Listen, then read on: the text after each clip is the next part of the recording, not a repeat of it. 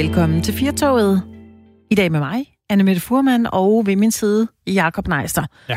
Gæste, gæstevært hele ugen i, øh, i Firtoget. Ja, indtil der kommer godt vejr. Så. Ja, så er du væk. Ja. Og apropos vejr, hold fast, hvor bliver det godt vejr hele ugen, og i weekenden får vi øh, efter sine op til 28 grader. ja, så kom sommeren endelig. Det er jo helt vildt, altså. Hvor var den hver dag i juli måned? Ja, så kommer vi til at se øh, folk, hvis de ikke har maskerne på, så har de de der hvide mærker efter masken, Ja, fordi de, det eneste sted, de ikke er blevet solbrændt. Ja, og øh, i løbet af, af sommeren her i øh, programmet, der har vi jo, øh, der har vi jo haft en, øh, en lille snas, vi har kaldt Agurkenyt. Der har vi let efter nogle øh, historier, der sådan øh, lå og gemte sig lidt på de lokale øh, avissider og under kategorien agurkehistorier. Altså ja. Ja. de her historier, man graver op, fordi der er simpelthen ikke andet at snakke om. Der har ikke været så mange af dem her hen over øh, sommeren, Nej. synes jeg, men alligevel, vi har, vi har gravet i dem. Og, øh, og det, der er sådan lidt øh, godt med de her historier, det er jo, at de, øh, de kan tit ende med at være fascinerende. Og øh, at man simpelthen øh, får stillet nogle spørgsmål, som er uopklarlige. Man ja. går og tænker over dem rigtig længe. ja, i Så går, de kan mere end, end bare at være en agurkehistorie. Du blev i hvert fald ret ramt af den, Ja. ja. vi havde i går med en, en der fik stjålet sin, sin honning Det gjorde jeg. Den, det, må, det vil du ikke finde dig i. Nej, og jeg er stadigvæk rasende over øh, den her historie, som øh, gik ud på, at der var en, øh, ja, en, en lokal øh, biavler, som solgte sit, øh, sit honning øh, ved sådan en båd, der består ved vejkanten. Der kan man betale med MobilePay eller kontanter. Og han havde fået stjålet simpelthen så meget honning 20 øh, procent. den her, ja. Ja. ja, den her sommer. Det synes jeg er, det er bare ikke i orden. Og så er jeg da fuldstændig ligeglad med, at man ikke har hverken MobilePay eller kontanter. Så lad være med at tage den honning. Ja. Ja, det er ikke det, Nej, vi skal tale om du lige nu. Men ja. jeg har fundet to øh, agurkehistorier, fordi det er som om, det stadigvæk er en lille smule sommer. Vi tænker stadigvæk, ah, det her, det må vi lige give videre. Og, øh, og der har jeg fundet øh, dagens breaking, altså den havde en gul breaking bjælke. Og Ja. hold nu fast, det var, at Hilde Haik er afsløret som den første deltager i Vild med Dans. Yes, am, det, det kan jeg godt forstå. Vabehar. Den havde man gået og ventet på. Ja. Ja. Er hun ikke også en, der godt kunne blive lidt af en darling i det program? Og, og der, så- altså, nu har jeg interviewet øh, Hilde Heiker. Hun er virkelig sød og rar. Ja. Ja, så det man, kan... man tror jo ikke, der er noget dårligt gemt i det menneske. Overhovedet altså, ikke. Bestemt ikke. Det er heller ikke sikkert, der er. Nej, Det synes Lige hvad, præcis. hvad du antyder. Ja. Nå nej, men det er jo, vi, vi kommer, øh, vi kommer omkring lidt, lidt, øh, lidt ego ja. Ja. senere i den her time, og altså, øh, det kan godt være, at Hilda Haik er en flink dame, og hun er sød og smuk, og har haft et langt og dejligt ægteskab med Kjeld Ja. Haik, men øh, man er nødt til at have noget ego, hvis man skal stille sig op og synge. Hun startede jo som øh, bankdame i sin tid, ikke? Ja. Og så skulle hun ud og optræde øh, med, med sin mand, Kjeld, som, øh, som jo manglede en, en sangerinde, og så sagde han, kom da med mig, og det kunne hun jo overhovedet ikke lide til at starte med. Det synes hun var redselsfuldt, har jeg læst sted. Øh, men så gjorde hun det, og øh, se, hvor det, hvor det tog hende ind. ja, det hun har i hvert fald ikke siddet i bank længe, så Ej. vidt jeg ved. Ja, nej. Nå, men det var den ene agurkehistorie. Den anden agurkehistorie, den øh, faldt jeg over. Øh, og det er, at... Øh, ja, den er næsten svær at, at læse op, men, men, øh, men det var Billedbladet, som øh, havde øh, stjålet, eller ikke stjålet, de har spurgt Rasmus Sebak, må vi bruge det her billede på vores site? Det måtte de godt. Og øh, så skriver de så, weekenderne plejer for Rasmus Sebak at foregå på scener rundt omkring i Danmark, men ikke denne sommer. Derfor har han givet sig til andre sysler. Og så er der et billede af et fortov, og så sidder der en, øh, så kan man se en hånd på billedet med sådan en øh, grave, lugeklo hedder det vist, som man lurer ukrudt med. Ja. Han sidder ude på et fortov. Det skulle så angiveligt være Rasmus Sebak, der har skrevet øh, teksten under det her billede. Selv de rige og berømte må fjerne ukrudt. Sådan. Hvad har? Jamen, der er vi jo på vejen i egoen allerede. Ja. Ja, ja. Og det øh, skriver Billedbladet, at øh, her sidder han godt i gang med lugekloen, iført havehandsker og crocs, og der ser man, at han i bogstaveligste forstand er en mand, der er nede på jorden. Ah, ah, lille det var- ordspil der også. Ja, det er flot. Ja, Det kan... Det, altså, det, det, jeg, jeg tænker mest over i det her, det er, at, at han bruger crocs. Ja. Det, det synes jeg... Det vidste jeg ikke. Det havde jeg ikke gæt på. nej, du troede, han sad der sådan en lille fin, øh, ikke badesandal, men sådan en, en lille velursko. Det har man er en mand som ham. Sådan en snabelsko måske. Ja. Men ikke, ikke Crocs. Nej, men det, det, var, det er simpelthen, hvad man kan læse i dag på, på en af, af siderne på, på medierne. Det var, det var Billedbladet.dk, der, der havde den her, at uh, selv de rige berømte, de må simpelthen fjerne ukrudt. Det er ja. jo helt utroligt. Oh, jeg er faktisk glad for, at gurkerne de snart er over. Ja, ja, det forstår jeg godt. Om lidt, der skal vi uh, runde nogle uh, mægtige mænd med store egoer, og jeg ved ikke, uh, Jacob, er du sådan en, som, uh, som synes, du er sådan en mand med, med et stort ego? Jamen altså, jeg tror, alle mænd, de vil nok sige nej, men det, jeg, jeg har vel, ja, jeg kan vel godt lide at have noget ego, ligesom så mange andre, men øh, nej, nej, nej, jeg svarer nej. Nej, ja. okay, det kan være, du bliver klogere lige om øh, lidt. Her i øh, 80'ået, der skal vi også tale om en øh, lidt særlig ting, som ikke hedder YouTube, men som hedder ThereTube, som jeg ikke forstår mig meget på, men øh, jeg tror, at vi bliver, ja. bliver klogere på det. Det er en øh, meget smart opfindelse, hvis man kan kalde det det. Ja, det er sådan en lille underside, der, der gør, ja. at man så kan se noget af verden, som man måske ikke vil få præsenteret, fordi at øh, det viser sig at internettet det opfører sig lidt efter, hvordan vi normalt ellers har opført os. Så, så vi er svært ved at komme ud af vores internetboble. Ja, det kan man godt skrive under på. Særligt efter en, en sommerferie med ikke så meget strandvejr. Ja. Så er der virkelig gået øh, skærm i den. Ja, det vender vi øh, senere i den her time af Firtoget, og så skal vi også øh, tale lidt om, hvordan mennesket egentlig tæmmede hunden i sin tid. Det kan lyde som en agurkehistorie.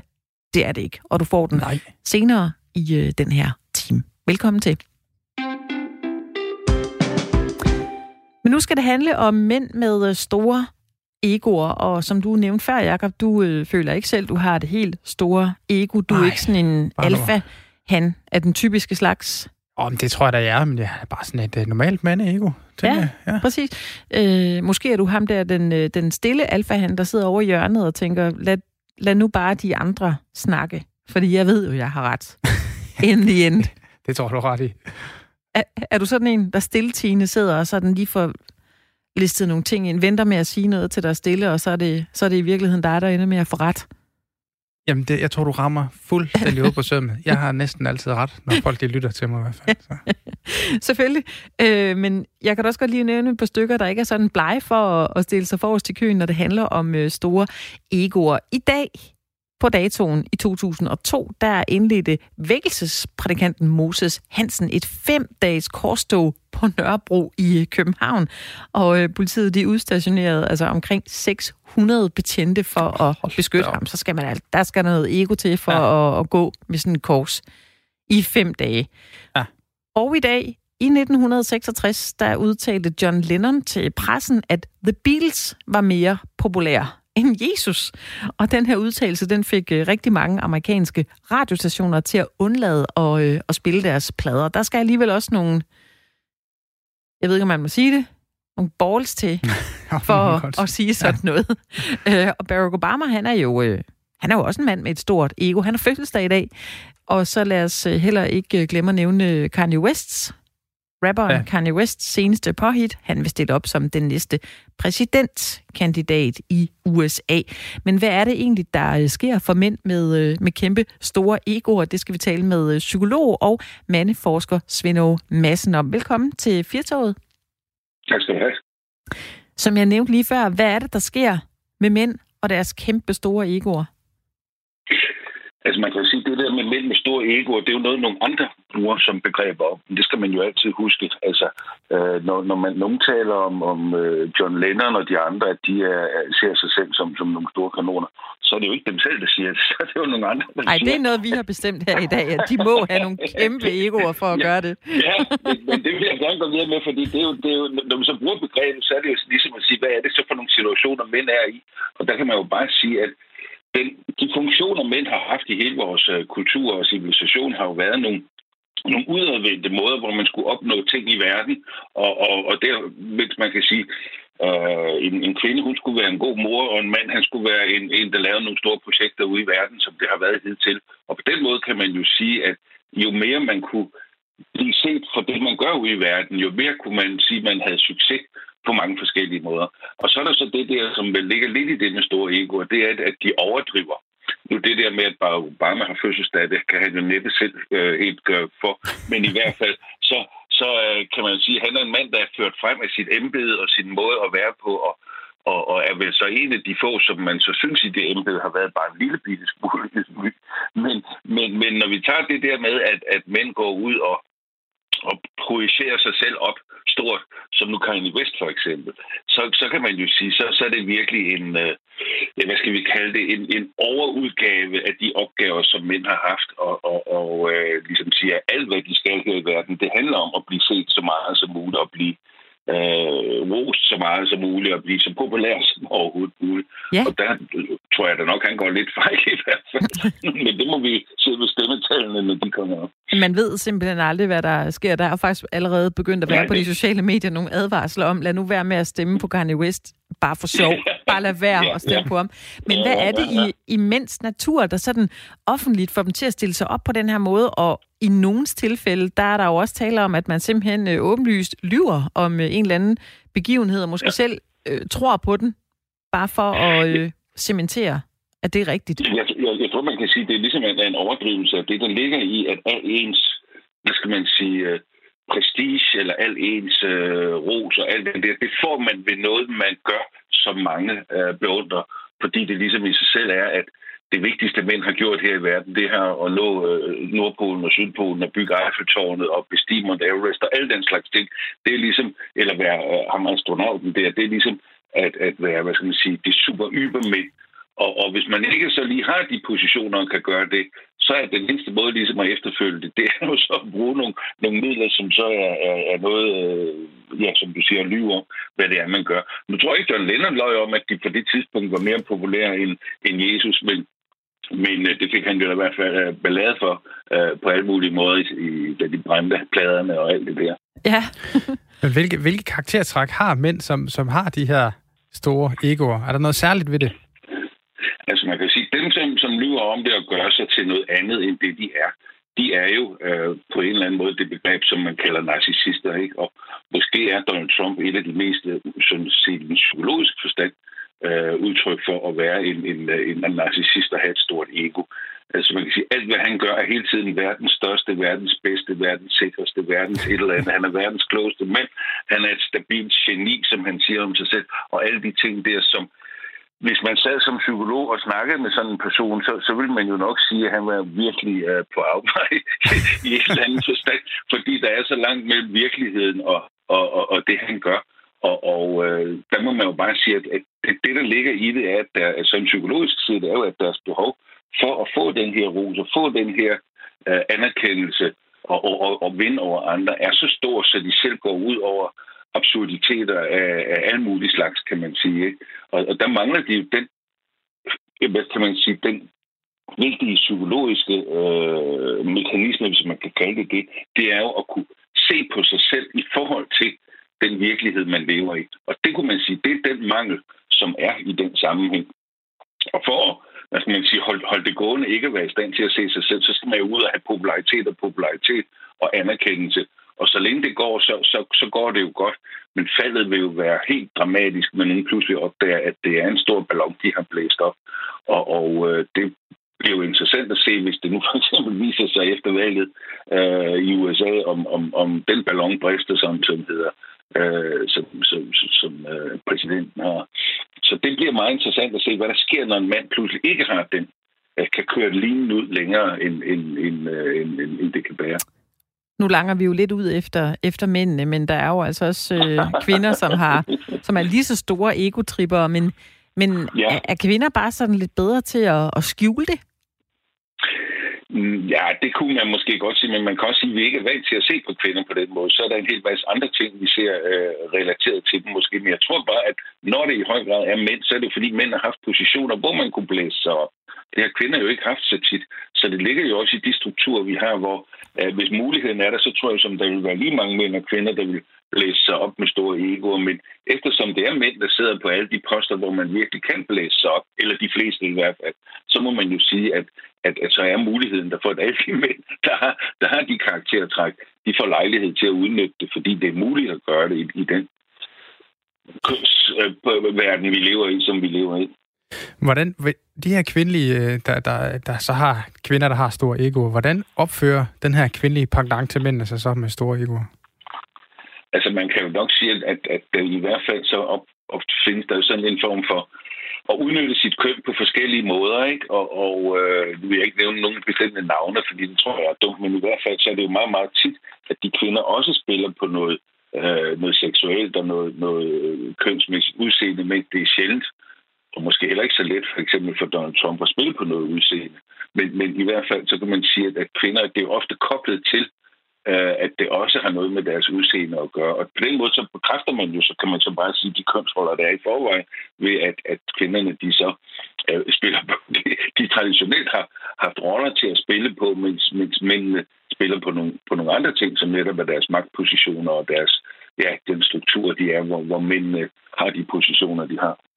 Og hvordan ser en øh, egodrevet mand ud, sådan anno 2020, til forskel for en, øh, for en mand for, for 10 år siden? Har det, har det ændret sig? Øh, jeg synes, der er kommet nogle helt nye typer op nu. De to, vi lige har nævnt, med Kanye West og, og, og Donald Trump, som vil lave nogle figurer, men, men vel måske ikke har tænkt på eksisteret før.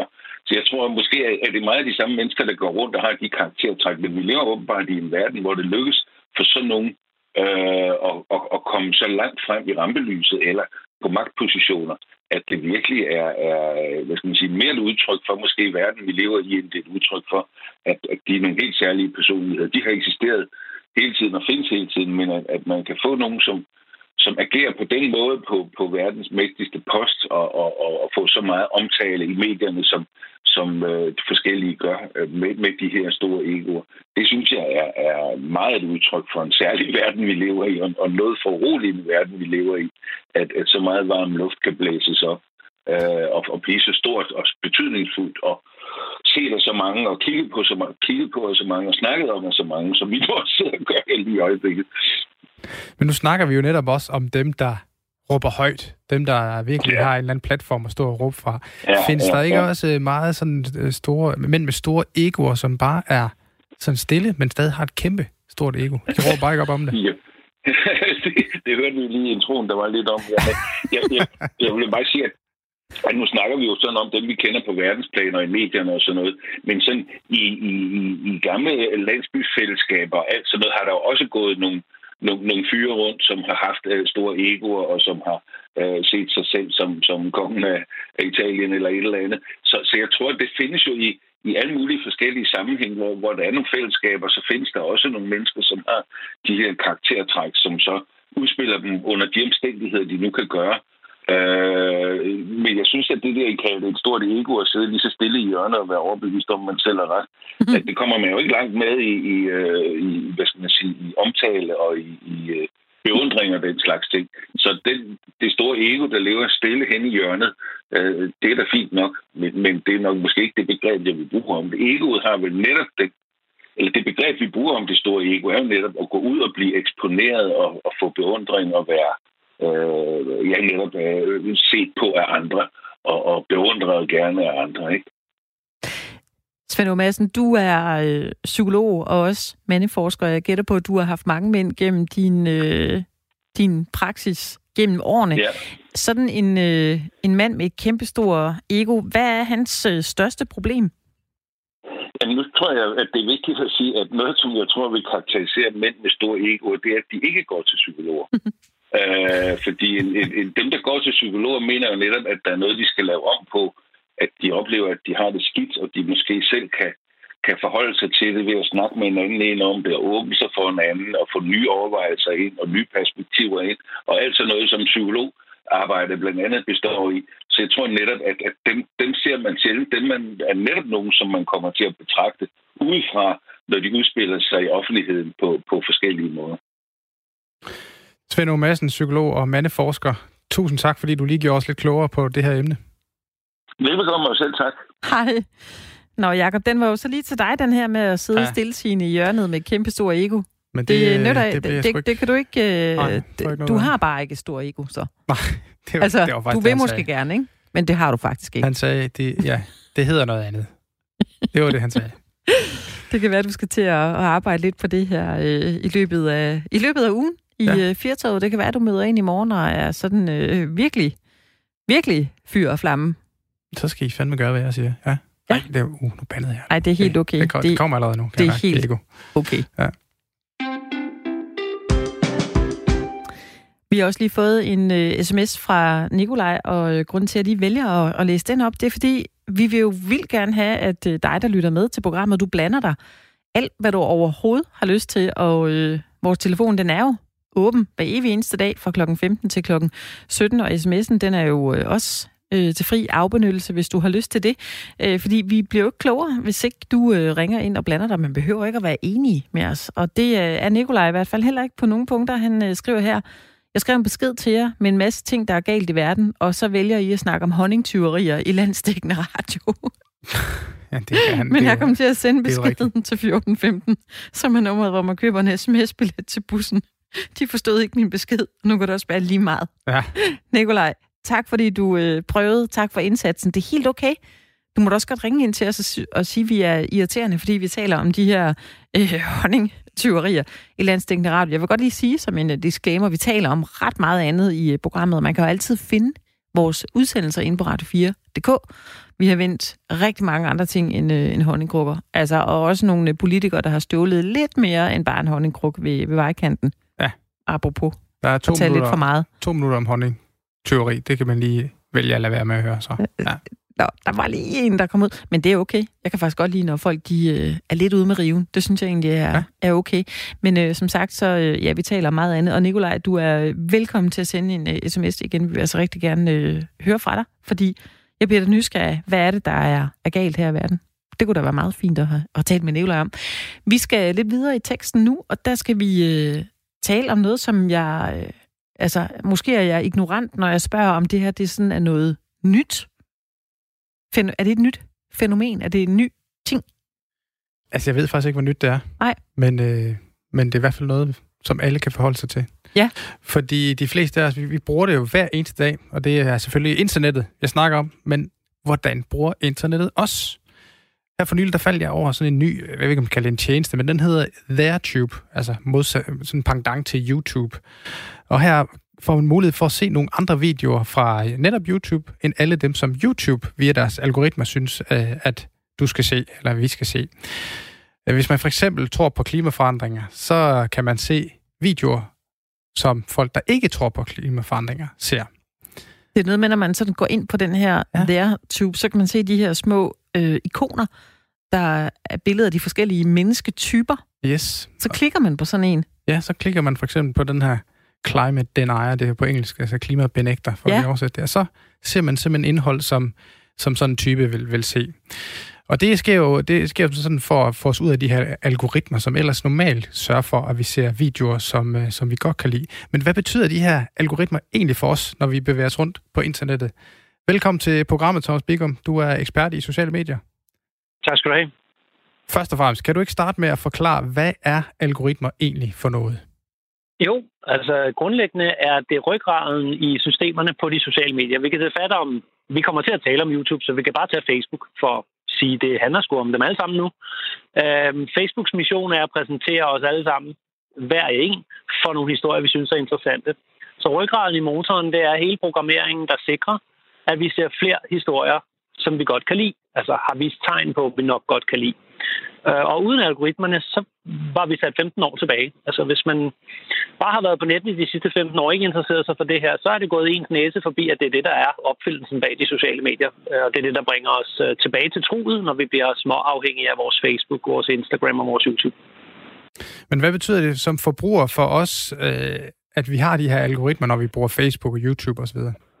Det betyder rigtig mange gode ting. Altså nu kommer vi frem mod, at der er nogle, øh, nogle negative ting ved de her bobler, men lad os tage de positive først. Ikke? Øhm, det, at vi altså at opfindelsen bag de sociale medier gør, at vi, vi får præsenteret spændende historier. Det er egentlig det, der gør, at man sort på hvidt kan sige, at det er fedt at være på Instagram, fedt at være på Facebook, øh, videre ud, LinkedIn, Twitter og sådan, dem alle sammen.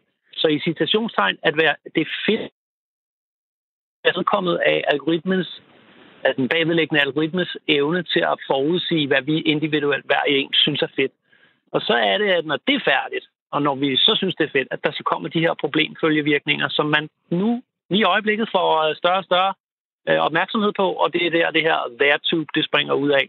Nogle mennesker, der prøver at bringe noget opmærksomhed til problemstillingerne ved, at vi lever i sådan nogle små bobler af indhold, vi godt kan lide dig, som øh, jo er ekspert i, i sociale medier, sådan et, øh, en, en platform som, øh, som DareTube, der, der tilbyder det her andet indhold øh, end algoritmerne, øh, sørger for, at vi ser... Tror du, vi kommer til at se flere tilbud af, af den her slags, som, som øh, vi bruger altså, altså for at få os ud af vores algoritmeboble? Jeg vil, øh, jeg vil sige nej. Altså, jeg betragter DareTube som lidt mere et øh, karikeret stunt på måske også lidt med chok-effekt at sige, prøv at klikke tre gange, så skal du bare se, hvordan det ser ud, hvis man er Donald Trump-supporter. Hvordan ser det så ud på skærmen? Men at det så gik hen, altså den tanke, at det skulle gå hen og blive noget, der var i vores hverdag, det tror jeg meget, meget lidt på. At vi, øh, så sidder jeg her, jeg sidder faktisk på færgen lige nu. Ikke? Jeg er under transport, jeg sidder på mine sociale medier. Jeg tænker ikke, at den kommende forbruger sidder på målslinjen på vej til Aarhus og trykker på noget aller tube. Det er mere et stunt. Det er mere noget, der cater til medierne, så I bringer det op og så videre. Men her er Thomas, man kender til Thomas, jeg, Facebook, lige, jeg skal lige bremse dig et kort sekund, fordi der var udfald du sidder på en færge lige nu, kan jeg godt sige. Der var simpelthen lige udfald, så vi kunne ikke få det med, det du siger. Hvis du lige gider at, øh, at starte forfra. det var fra mænd efter mænd, du siger. Ja. Jeg skal lige have I samler min tråd op igen. Hvor var jeg nået til? Vi talte om det her med, om der kom flere platforme som uh, ThereTube, som jo sørger for at få os ud af vores uh, algoritmeboble, og så sagde du, du, uh, du, du var ikke sikker på, at den normale forbruger af sociale medier sidder og klikker ind på en platform som, uh, som ThereTube. Ja, så lad mig gøre det kort. Men vi, øh, og det tror jeg ikke. Og det næste, jeg vil sige, var så, men vi ser en fli af det her, fordi Facebook kender til problemet, YouTube kender til problemet, Instagram kender til problemet. Så de vil gerne prøve at give os noget aller i bare inde i Facebook, Instagram, YouTube. Og det er sådan noget med rystposen-funktion. Kan I følge mig der? Ja. Altså, at man sidder og bruger sin Facebook, og så siger man, vis mig noget random i dag, Facebook. Og så trykker vi. Så kan vi få en fli af det her, for øh, det har verden brug for. Verden har nemlig brug for at prikke hul på de her bobler, så, øh, så det bliver en meget, kan man sige, spændende fremtid, hvordan øh, de store sociale medier skal løse den her problemstilling med bobler, vi lever ind i. Det, og, det, og det må jo springe ud af noget af det her. Altså, hvis, hvis man tænker de her algoritmer, der sørger for, at vi ser indhold, vi godt kan lide, hvor meget styrer internettet os i forhold til, hvor meget vi tror, vi selv styrer internettet? Og der er, der er ikke én part, der er to. Der skal to til den her tango, fordi algoritmen skal bruge nogle input, og dem kommer vi selv med. Øh, algoritmen kan ikke præsentere os for indhold øh, lige så godt øh, på, sin, på egen hånd, øh, som den kan, hvis at den øh, overvåger sig et lille stykke tid. I positiv men forstand overvåger os. Den holder øje med, hvad vi kan lide, hvad vi trykker like til, så giver den os mere. Så på en måde er det her tragisk nok en afledt effekt af vores egen adfærd. Så vi graver os selv ned i hullerne som individer. Ikke? Vi skaber selv boblerne, øh, for øh, algoritmen kan ikke lave boblerne uden vores egen hjælp. Så hvis jeg sidder og trykker like til ting, der handler om Donald Trump, så er det, er det jo egentlig ret beset mig selv, der bygger den. Og hvad kan man... hvis vi ligesom skal, skal have brudt op som samfund. Hvad kan man gøre, hvis man øh, gerne vil på nettet, men, men ikke vil styres af, af algoritmer? Det, det er få ting i øjeblikket, når vi ser det på det sådan almindelige forbrugerniveau, fordi appsene er appsene. Der var der lige udfald igen. Sådan er det, når man... Så, du skal... oh, der var simpelthen udfald igen. Thomas så Bigum. Bare, så samler... Er der nu? Så samler jeg den kort op. Tak. Vi, øh, vi, kan, vi kan ikke styre så meget selv, fordi de er så kommercielt indrettet, de her platforme, at de bare rækker os noget, de kan forudsige på vores alder og vores køn. Men øh, enhver forbruger skal Husk at læse en avis, der har et andet politisk ståsted osv., men det har man jo sagt i mange år, så, så den, den del har ikke flyttet sig så meget. Mm. Thomas Bigum, tak fordi du var med her i, øh, i Firtoget, og fortsat god ja, tur på færgen. På færgen, tak skal du have. Ja, hej. Thomas hej. Bigum, der er øh, ekspert i øh, sociale medier, og som han lige nåede at sige her, husk nu også lige at læse en avis. Ja. Altså en så er man jo fri for altså en papiravis. Jo, men også måske en, der havde nogle andre, der har, indeholder artikler, der måske ikke lige øh, har det standpunkt, man normalt står på. Ja.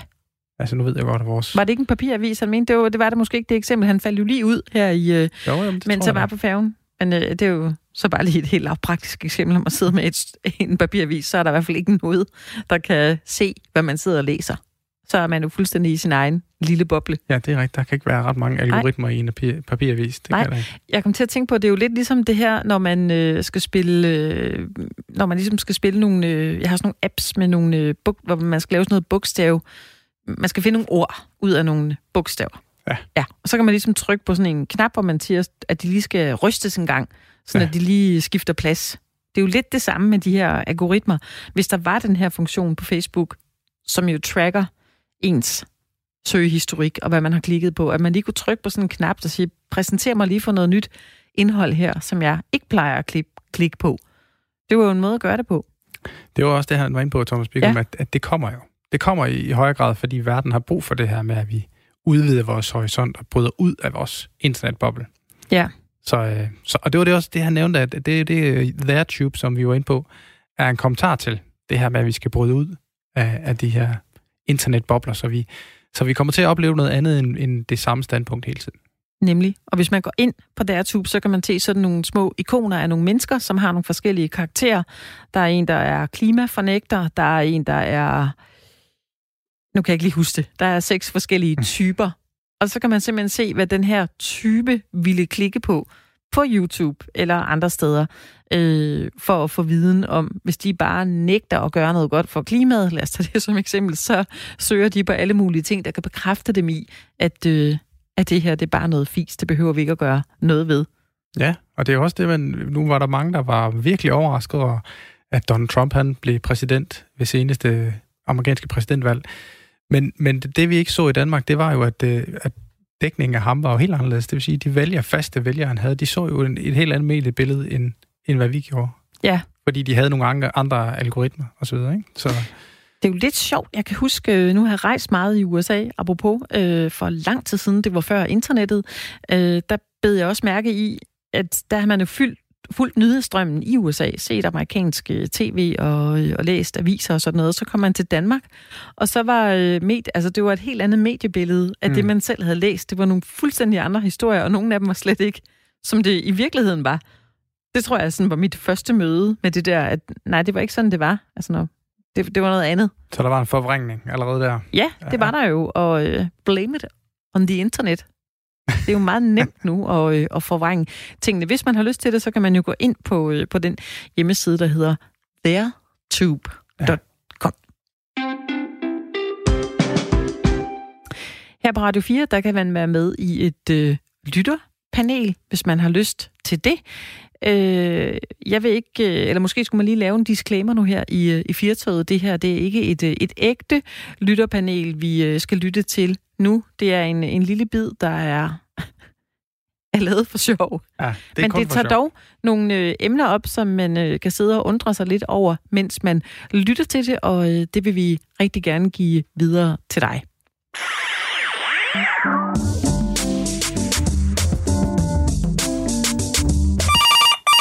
Radio 4 Lytterservice, du taler med Esben. Skov på 1355 Danmark. Og når det er sagt på den måde, når jeg siger Danmark, det er for der kommer jeg fra. Og med al respekt for, hvor man ellers kommer fra, så har jeg sådan lidt, at det kan godt ske, at nogen fra de andre lande, de kan løbe stærk og kan kaste med by, og de kan øh, svømme, og jeg ved ikke hvad. Men prøv at høre, sport, det er som om, at alt skal være en sport, ikke også? De, I gamle dage, der var det noget med at køre fra hinanden, eller få flest point. Nu er det jo øh, øh dagen rand, men bliver det hentet folk ind fra fjern og nær til og få noget til at blive bedre. Hvorfor er vi ikke bare ser, når en dansker der er jo gode, jo, dem har vi ikke flere af jo. Der var og, og Egon, Egon Gunnarsen på at køre motorcykel til før efter Ole Olsen, og så kom så er dem, der kunne sparke bold i gamle lav, øh, hvad her det, Michael Lærby og øh, Ole Busk og øh, hvad er de her, alle dem her. Det kunne de gøre. Men i dag, der, det er ikke til at følge med længere med alt det, der skal være, der skal være sport, og det, og det fylder bund og grund for meget, synes jeg bare. Det er med al respekt for, at man godt kan lide det, men jeg kan ikke lide det, og jeg synes, det fylder for meget. Men, men så vil jeg... jeg, jeg det er det, jeg vil sige. Jamen, jamen, det, nej, men jeg skulle lige, skal du øh, gå ind øh, på vores øh, Facebook-side, der kan du finde der, hvor du kan melde dig til vores lytterpanel, for vi vil så gerne høre... Jo, øh, ja, ja. det vil jeg gerne med al respekt da. Du, du skal have tusind tak, fordi du ringede ind. Ja, men I kan ringe, hvis I vil vide noget mere om, om ting, jeg godt kan lide, der er træls.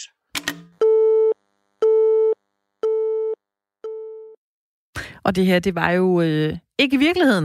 Det Nej. var en, en helt særlig lytter, som, øh, som ringer ind en gang imellem her i, øh, i Firtoget. Det er jo ikke ægte. Nej, nej. De, de laver lidt sjov. Det gør de. Men man kan jo blive en del af Radio 4's lytterpanel, så øh, hermed er det en øh, opfordring, der er givet videre. Jakob, er du en, øh, en, et hundemenneske eller et øh, kattemenneske? Helt klart et hundemenneske. Altså som Og i... du hader katte? Yes. Ja. Åh, oh, nu får jeg mange fjender derude. Ja, men jeg, jeg, Nej. katten har bare ikke været min ven igennem tiden. Den, øh, jeg har for mange krasmærker. Der, der, der er hunden altså noget mere tillidsfuld. Nu har jeg også vokset op med hund. Selvfølgelig gør også noget, at jeg Jo, jo. har haft hunde hele min barndom. Så jo, jo, jeg er klart hundemenneske. Hvad med dig? Ja. Jeg var øh, inkarneret hundemenneske, ligesom dig, indtil jeg fik en kat. Altså, ja, jeg, øh, mm, du ved, jeg synes, det var godt, at mine børn fik et dyr, og jeg øh, kunne på det tidspunkt ikke lige se, hvordan vi skulle få en hund øh, integreret i familien. Vi havde simpelthen ikke øh, tid til det. Det er jo ligesom at få et barn. Man skal have den med rundt. Det skal man øh, have tid til. Nå, vi fik så en kat. Jeg lod mig overtale og sagde, fint nok, så, så, og jeg synes vildt katte, og nu øh, siger jeg et ord, som måske er grimt, men jeg synes, det var sådan et krapyl. Altså, det var sådan en, en underlig, sær snegl, der gik rundt der og, og luskede. Man kunne ikke høre, når den gik rundt, vel, og Nej. hvis man ville æde den, så krassede den, og øh, da vi får den her killing, så ender det selvfølgelig, hvem går den hen til? Det er selvfølgelig mig. Og jeg ved ikke, om den kunne mærke, at jeg var den, der mindst kunne lide den. Jeg havde det sådan, gå nu væk. Øh, men den her kat, den ender jo med at blive en, øh, altså, min virkelig gode ven. Øh, og den øh, ender så med at øh, få killinger. Nå. Katte, de jo, altså, de strejfer jo rigtig Ja, ja, ja. meget. De er tit ude. Der var en dejlig, flot, stor, sort nabohandkat. Og vupti, så kom der jo øh, de sødeste killinger, og der sad jeg ved siden af den her kattemor, da den skulle føde. Der må jeg sige, der gik der altså jordmor i den. Altså, Nå. ens moderinstinkt. Ja. Altså, der tænker det godt at du ikke er vild, men nu må du simpelthen lige, du må jo stå standby og, og være med her, og være Ja. ja. fødselshjælper. Og, og, så, og, når, og når man har set de der kattekillinger blive født, og man ser dem vokse, Så, Så- bliver man kattemenneske. mm, ja, altså man lærer virkelig kattens, øh, hvad hedder sådan en øh, væsen at kende. Det skal ikke handle om katten nu, nu skal det handle om hunden. Det vil komme til at handle meget om katte, synes jeg lige pludselig. Ja, men det var bare lige for at give katten et, øh, et, lille, et lille bitte shout-out, fordi vi skal jo egentlig snakke om, hvordan hunden blev menneskets bedste ven. Vi taler ud fra en øh, artikel fra øh, videnskab.dk, der hedder Hvordan tæmmede mennesket hunden? Og der kan vi sige velkommen til dig, Ole Højris. Jo, tak skal jeg have. Du er docent emeritus, det er en fin titel, på antropologi ved Det betyder, at jeg er Aarhus. pensioneret. Men du har, jo skrevet, du har jo skrevet den her artikel, der hedder Hvordan tæmmede mennesket hunden? Og vi kan jo starte med at stille samme spørgsmål, som øh, der er i artiklens overskrift. Hvordan skete det? Ja, det, det kommer an på, hvis jeg skal god og sige, hvis du er hundeven, så skete det ved, at der var nogle ulve, der fandt ud af, at det var meget smart at sådan komme i nærheden af mennesker, fordi der var meget affald, man kunne få at spise. Det vil sige, at øh, det var en god niche at, at komme ind i. Så det er jo hunden, der, om man så må sige, adresserer et menneske til at forsørge sig. Det er sådan hundevennernes version. Og så er der dem, der ikke så meget. Det kan være, det er kattevenner. Øh, men det er de andre, de siger jo, at øh, vi har øh, taget nogle valpe, og så har vi selekteret og selekteret og selekteret, indtil vi fik hunden.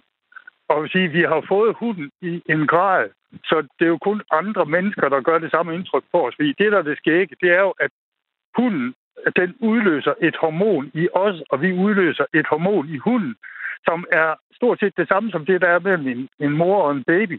Altså sådan et, der virkelig skaber forbindelse. Og det er jo noget, man har set i, i den urin, der kommer fra både hunden og manden, når de har stået og kigget hinanden dybt, eller kvinden, når de har stået og kigget hinanden dybt i øjnene. Så på en eller anden måde er vi blevet meget tæt forbundet til hunden. Men hvem der tog initiativ, det har nok mest at gøre med, om du er hundeven, eller du måske er knap så meget hundeven. Men hvad, hvad, er det for, hvad er det for et forhold, mennesket og hunden har til hinanden? Altså, hvorfor er, hvorfor er det blevet kendetegnet som menneskets bedste ven? Jamen, det er jo det første dyr, vi rigtig tæmmer. Altså, øh, om det så er 15, 30 eller 40.000 år siden, det er ikke til at vide. Men det er jo der, hvor vi siger, der, der er nogle store skæld i menneskets udvikling. Der er dengang, vi udvikler et sprog, et abstrakt sprog, det vil sige, hvor vi kan tale om i går, og vi kan tale om i morgen. Det er der ingen dyr, der kan. De kan tale om nu. Men øh, det er det første store spring. Og så er det det med ild. Og så er det næste store spring, man kan sige, der hvor det overhovedet rigtigt begynder, det er, at hunden bliver det første, den første tæmning af naturen. Og det fornøjer vi os så med i måske 15-20.000 år, før vi finder ud af også at tænde andre dyr og tæmme planter, altså øh, lave øh, landbrug. Så på den måde kan vi sige, at er hunden et helt specielt fænomen. Og der var folk, der har sagt, at uden hunden, så har vi aldrig fået civilisation, fordi så har vi aldrig fået ærebrug og husdyr og alt det der. Og så har vi heller ikke fået byer, og så har vi heller ikke kunne snakke sammen i dag i en telefon. Så har vi gået rundt i skoven stadigvæk. Så hunden har været sammen med os så længe, og når det er vores bedste ven, så er det fordi, den, ud, altså, den får det til, og den skaber det hormon i os, som vi også skaber i den. Og det er der altså ingen andre dyr, der gør ved os. Og det, jeg har heller ikke hørt om, at de andre arter, sådan på tværs af arter, de kunne gøre det. Altså en hund kan gøre det i forhold til sin unge inden for de enkelte arter. Men på tværs af arter, det er helt usikkert. Og hvad, Så er, derfor, det? Er det, hvad er det for nogle hormoner? Jamen, det er de samme. De har et eller andet latinsk navn. Nu står jeg her ved en anden vej. Det kan ikke oxy et eller andet halløj. Det står i artiklen. Øh, men, men det er, det er et hormon, som øh, skaber forbindelse, altså nære forbindelser, som giver fællesskabsfølelse. Ja. Som, som ligesom giver, ligesom der mellem en mor og en baby, der udløses det samme øh, hormon. Mm. Så det er noget, der ligesom giver den der tilknytning, øh, tætte tilknytning til hinanden. Ja. Og det er jo det, der er helt specielt, at, at, at vi er så tæt på hunden, og hunden er så tæt på os, at det kan lade sig gøre. Så, så at sige, rent biologisk er hunden også vores bedste ven. Men, nu, så, men du, du var selv inde på det tidligere, men hunden har jo ikke altid været, været tam. Hvornår, hvornår skete nej. det, at hunden den blev en del af vores liv? Det, det er der faktisk ret meget diskussion om. Det seneste, hvor man har, har sagt, at, at her er noget, der er rimeligt sikkert, det er, at man siger, at hunde, der er blevet tilknyttet menneske, de har fået knogler at, at spise, hvorimod vilde hunde, altså ulver og sådan noget, de spiser kød af de dyr, de fanger, men ikke så meget knoglerne. Så, så er der nogen, der har fundet ud af, okay, så prøver vi at kigge på tandmærker på øh, nogle af de der øh, gamle hundekranier, ulvekranier, vi har fundet. Og der kan man se, at der er nogle af dem, som er 28.000 år, 28-30.000 år gamle, som har slidspor, som svarer til, at de har spist forholdsvis meget knogle og ikke altså, i forhold til kød. Og så siger man, okay, det er altså et tegn på, at de har været tilknyttet mennesker.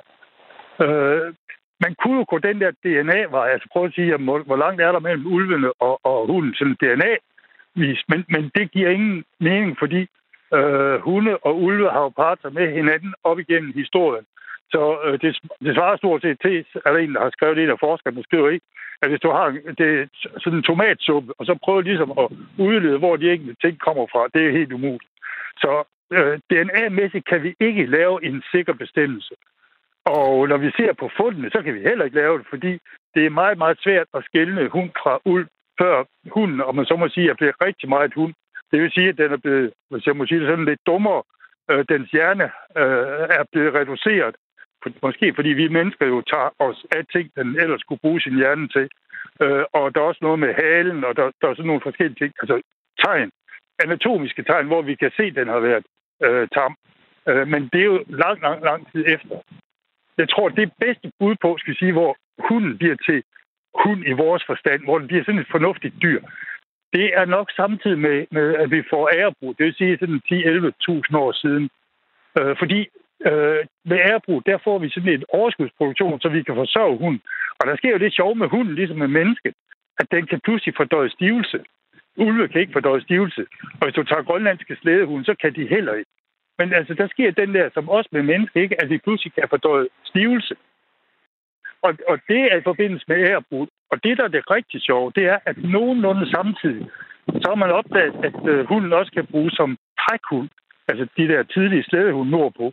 Så hvis sådan for 10.000 år rundt, altså ungefær sådan 10.000 år siden, der, der får vi hunden som sådan et rigtig nyttedyr, som ikke bare er med på jagt, og som man ikke bare skal jage ekstra for at få fat i. Og vi får den også som trækdyr, det vil sige. Der bliver den et rigtig husdyr. Og så går der heller ikke ret lang tid, så begynder vi jo at tæmme geder og får og grise og hvad jeg, altså, de andre husdyr der. Nu, og så nu, kører løbet. Nu er du selv ind på det her, du sammenligner jo meget uh, hunden og ulven. Hvorfor er det mm. lige præcis hunden? Hvorfor er ulve og vildhunde som dingoen i Australien for eksempel, mm. hvorfor, hvorfor er de ikke blevet tæmmet af os endnu? Ja, så dingoen er jo faktisk en tam hund fra Indien, der har forvildet sig. Øh, øh, den var oprindeligt en tamhund. Og det, der er det rigtig skægge med dingoen, altså, jeg komme der, det, der er rigtig skægge med dingoen, det er, at øh, men øh, når den bliver vild igen, så genvinder den ikke for eksempel den der hjernestørrelse, som den havde som uld og så videre. Altså, den forbliver ligesom hun. Øh, men den er så altså forvildet sig at komme til Australien, og derefter har den australske urbefolkning så fundet ud af at, at, at bruge den og, og, og tæmme den. Øh, så den er ikke en ulv. Og problemet er også, at vi har ikke en ulv i dag, som vi kan sige, den er forfader til, til øh, hunden. Øh, der er mange, der mener, at den grå ulv, som er altså den, vi har her i Europa, i Nordeuropa, og hunden har en fælles forfader.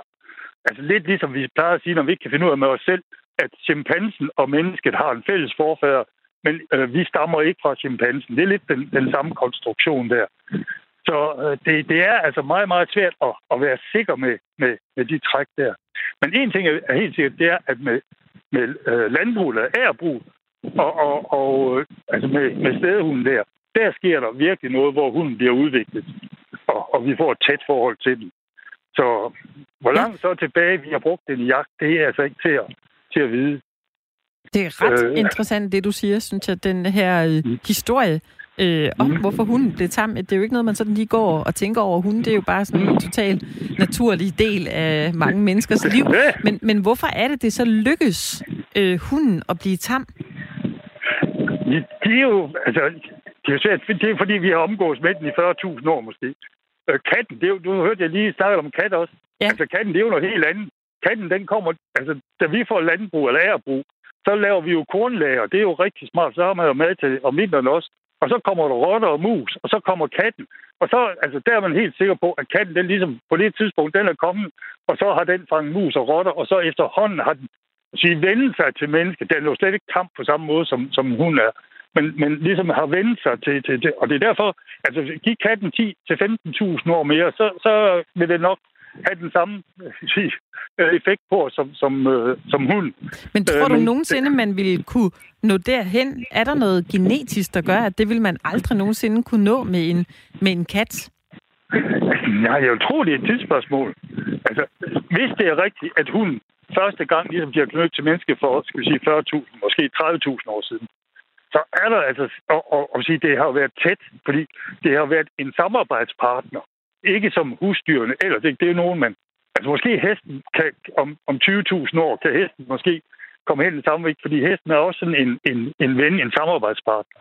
Altså de dyr, vi ikke spiser, det er jo sådan nogle, vi kan godt lide. Øh, så jeg vil sige, hesten har en mulighed. Katten, det er nok vanskeligere, fordi øh, katten er også enegænger, øh, hvor hunden jo er et flokdyr. Og, og, og det er lettere for hunden at knytte sig til som flokdyr, ikke? Fordi når, så er vi jo bare flokkens leder. Øh, og sådan er det ikke med katte. Så det, det er nok svært med katte, men hesten, det er jo også et flokdyr. Så, så hvis, hvis vi nu snakker sammen om 20.000 år, så tror jeg, vi kan snakke om, om hesten også. At den måske er noget dertil. Øh, så det er den der tæthed, der har været samarbejdsmæssigt, øh, som er ret enestående, hvad dyr, altså hvad forhold mellem mennesker og dyr angår. Så det har, det har altså sat sig biologisk på en eller anden spændende måde. Det er jo altså fantastisk. Og, og nu, nu, snak, nu snakker vi jo meget om, hvordan at vi er nået hertil, hvor vi er i nu, hvor vi i dag mm. kalder hunden for menneskets bedste ven. Hvis vi så prøver at kigge lidt fremad, hvordan tænker du så, at vores forhold til hunden udvikler sig?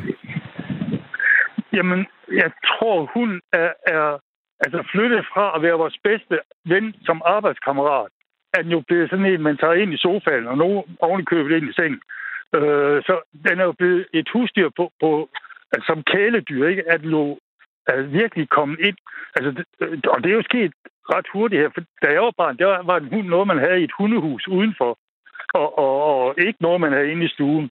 Og i dag kan man jo se, at hunde kommer helt ind i, i stuen og altså, i en del af familien på, på en helt anden måde, end, end man gjorde tidligere. Der, den, man har jo ikke så meget... Nogle få bruger hunden, ikke? Nogen grund til jagt, og, og så kan den være kæledyr samtidig.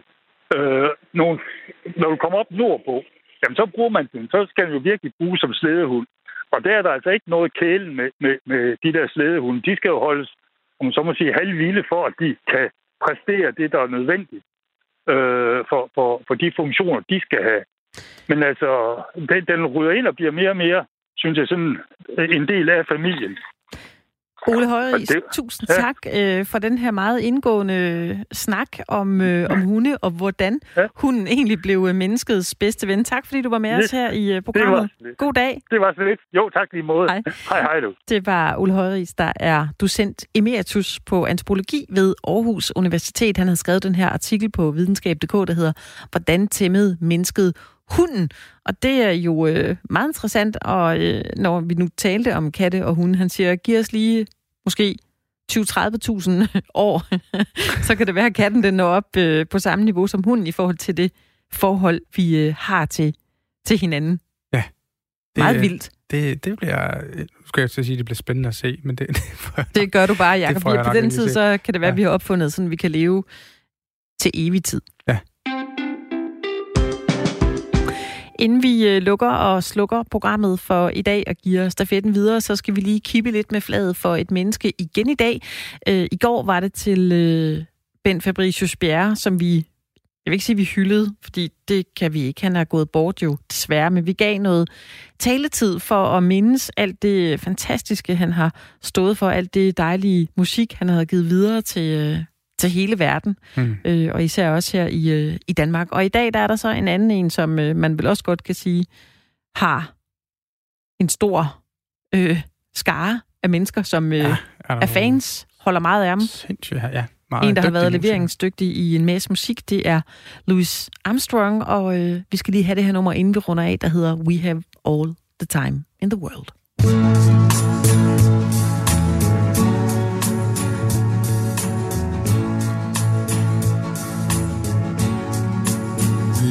Have all the time in the world. Time enough for life to unfold all the precious things love has in store. We have all the love in the world.